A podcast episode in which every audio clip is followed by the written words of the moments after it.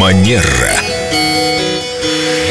Мы рады приветствовать Викторию Акатьеву Костылеву, нашего специалиста по этикету. И, кстати, вам же, наверное, приходилось сталкиваться с тем, что вашу фамилию как-то не так произносили. Со школьных э, времен, Семен. Но она же не сразу стала двойной. Первая фамилия немало хлопот мне в школьные годы доставила, и вторая, собственно, до сих пор иногда ее называют э, как-то по другим ударениям, но так случается, да. А вообще есть сложные фамилии, в которых непонятно, как ставить ударение, и ты обращаешься к человеку и называешь его неправильно. Некоторые обижаются, достаточно агрессивно поправляют, некоторые деликатно поправляют. А кто-то вообще молчит, никак не реагирует, э, наверное, думая про себя. Назовите меня хоть горшком, только в печь не ставьте. Здесь, э, пожалуй, имеет смысл ориентироваться по ситуации, потому что, например, если вас пригласили на сцену в большом зале, в микрофон, назвали вашу фамилию неправильно, поставили ударение, ну, наверное, там говорить, что, простите, пожалуйста, моя фамилия по-другому звучит, наверное, не, не стоит.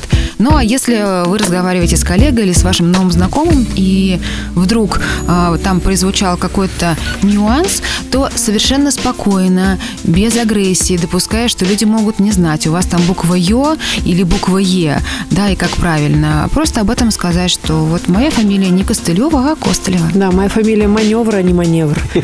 Да. А можно иногда у человека просто уточнить, там, какая у тебя интересная фамилия, как правильно ставится ударение. Вообще люди часто с большим удовольствием рассказывают и про свои имена, как они правильно звучат, и про свои фамилии, если мы их с интересом и с уважением об этом спрашиваем. Но если такие вопросы звучат слишком часто, это, наверное, повод все-таки поменять фамилию на более простую. Иванов? Петров, Сидоров. Жениться собрался.